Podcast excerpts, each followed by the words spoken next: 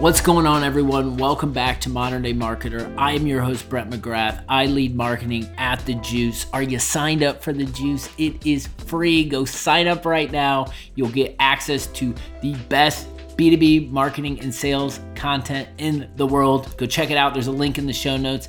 Today's episode, I'm joined by Dustin Tysick. Dustin is the VP of Revenue at Testimonial Hero. And what we're digging into is the downfall of checkbox social proof and what that means for the B2B landscape. I love his mentality. I'm a big fan of social proof and doing it the right way. So if you're thinking about how to activate your customers in your marketing in the right way, you're not going to want to miss this episode. If you like what I'm doing over here, follow, subscribe, hit all the buttons, but most importantly, tell a friend you're enjoying Modern Day Marketer. Without further ado, let's kick it to the conversation. All right, everybody, we are talking about a topic that is near and dear to my heart. I think it is something we haven't discussed enough on this show. We're going to be talking about social proof and specifically the downfall of checkbox social proof and what it means for the B2B marketing landscape. I'm excited for today's guest. I'm joined by Dustin Tysick, who's the VP of Revenue at Testimonial Hero. Dustin, excited for this one. How are you? I'm doing great, Brett. Thanks for having me. This is a topic near and dear to my heart as well. So I'm looking forward to it. Yeah, maybe we start off here with just like maybe the the skinny on testimonial hero. Obviously, yeah. like the name indicates that you help support this, which I, I I don't think is a big surprise. But maybe talk a little bit about who you are and what you do. Yeah, I mean the short of it is we help companies create video testimonials. Is you know the one sentence, what does the product do? But you know if you dig in a little bit deeper, our goal is to help companies use social proof and testimonial videos throughout the entire buyer's journey rather than, you know, one and done, create a video, put on the website. So we're trying to drive that shift there and get it throughout the entire buyer's journey. Awesome. And I th- I think like I'm going to come at this and say I think social proof in general and B2B has gotten better. I think there's yeah, still certainly 100% a lot of work to do. And maybe we start from the top and just like define for anyone who is maybe unfamiliar or unsure exactly what we're talking about, defining social proof and maybe just like its place in the B2B go to market process. Yeah. So I, I might be getting this wrong, but I think the original term was by Cialdini in influence, like back in the 80s or something. I think that's where it originally came from. But basically, it's, you know, people copy the actions of others. So seeing others who recommend a product has more of like a psychological and emotional impact and helps them see that okay maybe this is a product worth or service worth c- considering. So that's kind of the i guess old school definition of it what it kind of morphed to especially in b2b was case studies and reference calls for the longest time. And then i feel like now it's coming out of that and really expanding from there. I i want to give you a bonus points and props for referencing cialdini. I think you were the first person to reference uh, him in his book influence which is kind of a beast but i would recommend is, to yeah. any mark, marketer out there. It's like the blocking and tackling and the fundamentals of how we do marketing and i still use especially like on the reciprocity stuff he yeah. talks about. Uh, there's so much in that book that I think today we as marketers, as we run and there's AI and all these other things, like go back to that one and read it, check it out, right, read the Spark Notes. There's probably a thing or two that you can apply into your day to day. Yeah, I mean, even ask ChatGPT to summarize it and get, get it that way. there you go. Um, and so maybe like types of social proof that fit in kind of this checkbox category. I mean, you you reference some, but maybe like expand on that a little more. And and and why don't they work now like they maybe would have worked five ten years ago? Yeah, so I think to me when I say checkbox, I mean something at the end of the journey that they have to do, usually for their boss. Like even when we hire, right? Most of the time reference calls that you have to do them, but unless mm. they say something completely crazy, it's already a done deal by that point. And that's usually what social proof is. You know, it's a case study towards the end of the sales process or a reference call towards the end of the sales process. And that worked okay when buyers controlled the entire journey. Or, or sorry, when sellers controlled the journey. But now buyers self-educate, you know, they do 80% of their work before they reach out to you. So if you're not getting social proof throughout that journey, you're probably losing deals you're not even aware of. So that's been kind of the shift there is, you know, buyer behavior has changed substantially and that old school kind of generic checkbox content at the end, people don't get to that stage anymore. So I think there's so many things that we still do that I consider this is right. This show is modern day marketer. We talk about these yeah. things, but there's still like so many of these old school things that we do as marketers because we it's maybe what we always learned. It's what our what got our yeah. boss's boss promoted. It's what we view as a successful strategy. But the shift right has been this shift in like the buyers having all the controls control yeah. and the sellers not having as much. And i know there's like there's a lot of things. There's like social proof there's forms there's all of these things we yeah. talk about. But maybe share like how we can maybe elevate like this a little bit further. Because i feel like outside of like a conversation like this most marketers who are doing it probably don't even know they're doing something that's expired. Yeah, I mean that's that's a tricky one because I find like even in my past, lots of times I would say create case studies that I wasn't pumped about, but sales says, "Hey, I want a case study from this industry," and that's kind of a checkbox thing as well. You have a spreadsheet, yeah, I need one of these. I don't really care if it's an interesting story, you know, all of that. So I think if marketers look internally at some of the stuff they've created before, and speaking for myself as well, a lot of it wasn't good. Like it didn't have a compelling story. So I think it's just taking that pause and thinking with any content, would I actually read this? Would I actually care about this? And if not, and if it's just some 2000 word beast that's going to live on your website that no one's going to look at, think about different ways to do it or how to chop it up and, you know, take a different approach. I love it. And maybe I'll share some of kind of how I think about this and would love yeah. to hear maybe some kind of alternatives to this old school thinking. But, you know, we're a small company and it's like you protect every customer you get in the door, right? You try to learn from them, try to figure out how I can take what we're learning and apply to get more of these same type of customers especially if they're happy so it's as simple as like all right going to a website making sure that their logos are there making sure that like we at the juice are curating their content on social and doing all of those things making sure they're a part of our content to help maybe not validate our product but validate our uh, point of view on just the problem we saw in the in the market so like those are some things that like hand to hand combat with the customer yeah. and making sure that they're just like in everything we do is kind of how I think about it at the juice. But I'd love to learn a little bit more from you just in terms of how, what are some of these modern alternatives that you think about? Yeah. So, I mean, a lot of it, like this is, I think, a trend, or not even a trend, it's the reality across content now is you have to chop things up to bite sized pieces depending on the journey. And I think that's really key. So, that's kind of where I was going with, you know, this two minute testimonial, or even let's say a 2000 word case study if I'm super early days and I'm looking at, let's just say I'm looking for a sales engagement tool and I have five on my list, I'm not going to go read five case studies that sound the same from each company. What I will do is I'll watch a 30 second video or, you know, anything like that that's nice and short.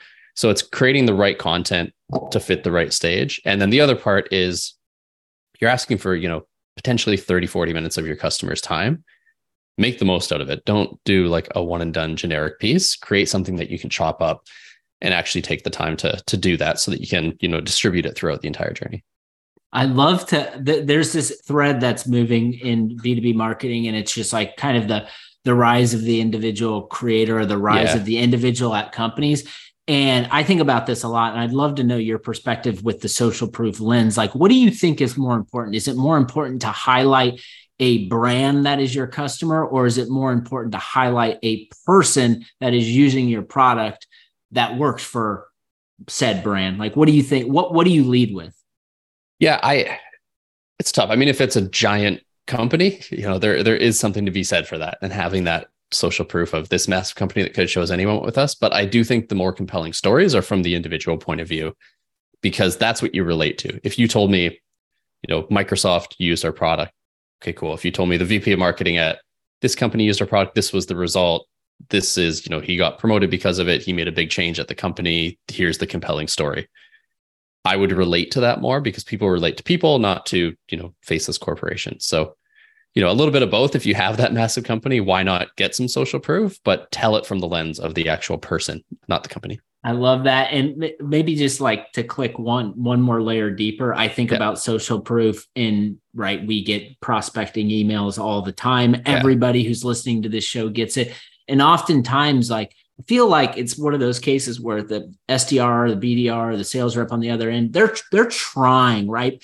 They they put in the social proof and they put in companies or brands that are using their product. But when I, as the future customer of theirs, potentially look at the uh, logos, they, they don't feel like the yeah. juice. It's not I we are not Microsoft. We are yeah. and so like there's a little bit of a disconnect. So I'm curious is there maybe a wrong way to use social proof in your opinion? Yeah, I mean, I think first off, you need a lot of it so you can actually be relevant. I think that's kind of the wrong way sometimes. People think they have five logos, for example, that they have case studies or testimonials from, and they think that's enough, but they might not have full coverage and not even from a does this company look like me perspective, but from a what are the problems I'm experiencing perspective. So, like one of our objections we get from large companies, for example, just as a concrete example here, is we have an in house video team. We don't need you. So, you know, we have HubSpot saying we also have a giant in house video team, but we work with them because of XYZ. We have similar things for like startup companies where they have different problems. It's a bandwidth thing. So, we have someone like them talking to that specific problem. So, I think people underestimate the amount of content they need and they should do it kind of like how they would do a website what are the question fears and doubts people are experiencing at each stage and then kind of matrixing and mapping it out so that you have coverage across all of it. I love it. That makes a ton of sense. And maybe i want to get into like talking a, a little bit about the research component and just maybe yeah. as a mark as a marketer i think about as we've expanded our business, right, we've got many different types of customers now, and they maybe different roles who use our product to do certain things. And so that doesn't like with that those use cases they vary as you know mm-hmm. we've grown as a business. So like when I think about research, I think about like going in talking to CS learning about how the demand gen marketer is using it, learning how the brand yeah. marketer is using it. And so to me, it's maybe like a little digging into HubSpot or Salesforce or that conversation with the CSM or potentially the sales rep who closed the deal. Maybe talk a little bit about just like how you think about the research component. Is it those motions? Is it more? Talk a little bit about that. Yeah, pretty similar actually how I, how I think about it. You know, to figure out as marketers, you, you, know, we're covering the whole journey where we should be, at least from awareness to renewal, expansion, upsell.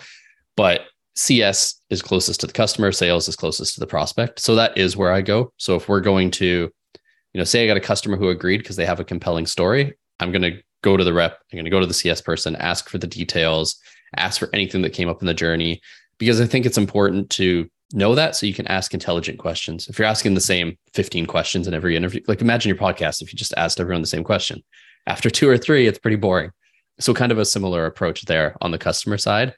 And I think the research angle too, the other thing is like, yeah, you're going to have two minute video, a 30 second video, etc. But you're going to have 45 minutes of a customer talking about you, which is priceless customer feedback. So don't leave that on the cutting room floor. Like actually take insights, you know learn from that as a marketer or salesperson I love it. Uh, and maybe I wasn't thinking about this up until you described that about a customer talking about us. But so, like sometimes we, as the marketers, are the proactive ones that are saying, "Hey, our CSM says you're loving the product. Yeah, we're doing the we're doing this podcast, we're doing this webinar. We'd love for you to be a part of it." And through that, right, you get social proof, you gain testimonials but then it's there's sometimes it's like the the less manufactured approaches where like they just show up somewhere on a podcast or somewhere else and talk about you because they love you.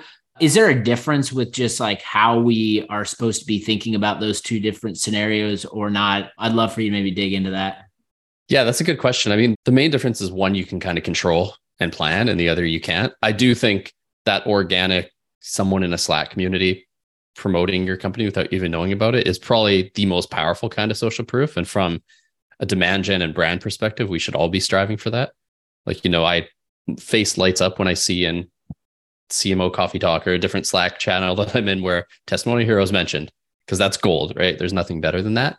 But you can't really control that and you can't really repurpose that. And most companies won't even know that's going on. It's kind of, you know, dark social happening behind the scenes.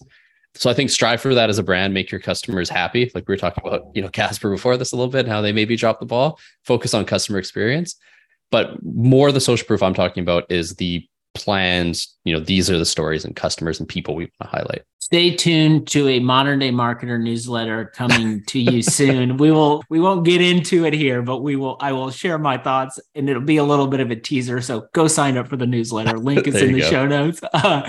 Uh, talk a little bit about media types. You mentioned like yeah. snack size. We talk a lot about content distribution here and just making sure like you're leveraging everything you're doing from a content perspective across the channels and kind of creating it for those channels. How does social proof fit into that? Yeah. So, I mean, admittedly, I'm biased towards video because we're video first, but I don't just do video. I just think it's the best medium to capture as much as possible because then you get video, audio, you get the transcript, and you can chop it up. So I would say lead with video. And it's kind of my approach to our podcast, even on top, like different topic, but that's the best medium to get the most amount of content. And then make sure some people don't like watching videos. They want to read a, you know, two sentence clip instead. And if you're running ads, for example, you're going to want all the different mediums. You're going to want video ads, you're going to want image ads. So lead with video, chop up different video formats at the appropriate length for the channel. So our approach there is, you know, we have like quote card ads, for example, on LinkedIn when people aren't aware. We have 15 second kind of why testimonials are important type video ads. And then as you get further down the funnel, it gets longer and longer. So, you know, it's a one minute sales asset or a couple paragraphs for a customer. And that's kind of how we map it because no one's going to invest that much time up front.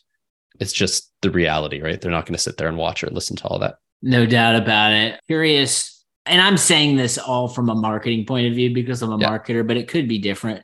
But if you're a marketer at an early stage company and you start to get customers and you know come around renewal time and customers renew maybe that can be an indicator maybe it's early i'd love yeah. to know maybe how early we should be thinking about gaining social proof and maybe just like some ways we can go about doing that yeah i think as an early stage company start as soon as you can right? But I think from a when do you making the ask, which you know you mentioned renewal for example, we also start super early there because that's a common problem our customers have and most marketers have is how do I ask them, when do I ask them? CS is maybe gatekeeping them a bit. So you need a process in place. And we actually build it into discounting. Like we we don't want to just give you 5 10% off for no reason. We should have an exchange of value. So for example, we will do that at the start where prospect is about to sign on, they want a discount. We say, yeah, we can do that in exchange for a testimonial six months down the road if you're happy. So, you know, we do it there. We build it into renewal. We build it into CSAT and NPS kind of triggers. So there's a whole range of places to do that. That's awesome. Let's talk a little bit about how should we organize our team around social proof. The marketer can probably lead the charge chances are that most of the rich information and stories are within CS. Maybe talk a little bit about like good ways to get those stories out so that you can then go apply them to just your website, your email campaigns, that sort of thing. Yeah, I think it's like a bigger company issue that I think most companies should have an actual unified revenue team between marketing, sales, and CS, or at least some overlap between them so that they're connected. Otherwise, this is really hard. Like I think anyone who's been in marketing for a while has had that where sales won't let you talk to their prospects. CS might not let you talk to their customers and they kind of hold them close sometimes. And there's a bit of red tape. So I think that's the key first is set that up. And the other part is get them bought into seeing the value. It's, you know, it's really easy with sales because best salespeople have in their mind two dozen customer stories that they pull out on the fly. Like they have those, so they see the value. So, you know, get them bought in, bring them along the journey and make it a collaborative thing. So as you're mapping, what does a prospect need to hear? Talk to sales. What does someone need to hear to renew or upsell or try this new product? Talk to CS. Then they're bought in. It just makes the process way, way easier. And it's like a collaborative effort rather than marketing driving this thing that CS and sales don't want to deal with right now. No doubt. And we always want to measure things. I know yeah. sometimes it makes sense, sometimes it doesn't. But I'm curious what is the like what is is there a success metric what is a successful implementation of you know this social proof process start to look like yeah so i mean in our case we depending where it goes in the funnel depending what we measure so just an example there we run mm-hmm. linkedin campaigns to a targeted list of a few thousand tech companies that we want to buy our product and services so i'm looking at how many of those companies you know using linkedin reporting and some reverse ip lookup on the site how many of those companies that we're targeting ended up getting on the site because of these testimonial videos and ads we're running. I can't look at closed revenue at that stage because they're not there yet, right? They're completely cold, not aware. Down the funnel, though, you can look at different things. Like, say you use HighSpot or a similar sales enablement tool, you can look at, you know, how often these social proof assets were used at that stage. Of course, on the website, you can track with Vidyard, Wistia, you can build CTAs and track directly that way. So I think that's the key is first look at where you're using the content and then figure something to measure it. Cause that your CFO, especially nowadays, is always going to mm. ask that. How do we figure out if this is successful?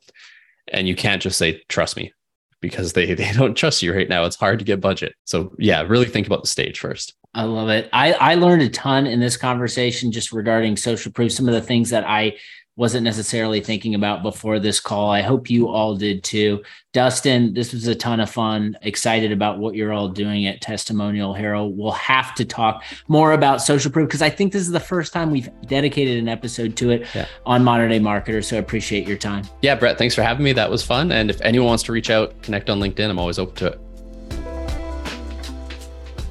Dustin was full of insights, knowledge, and information on just social proof, the mediums for which we should consider it, and how to engage and interact cross functionally with members of the team to bring those stories to life. Really enjoyed this one.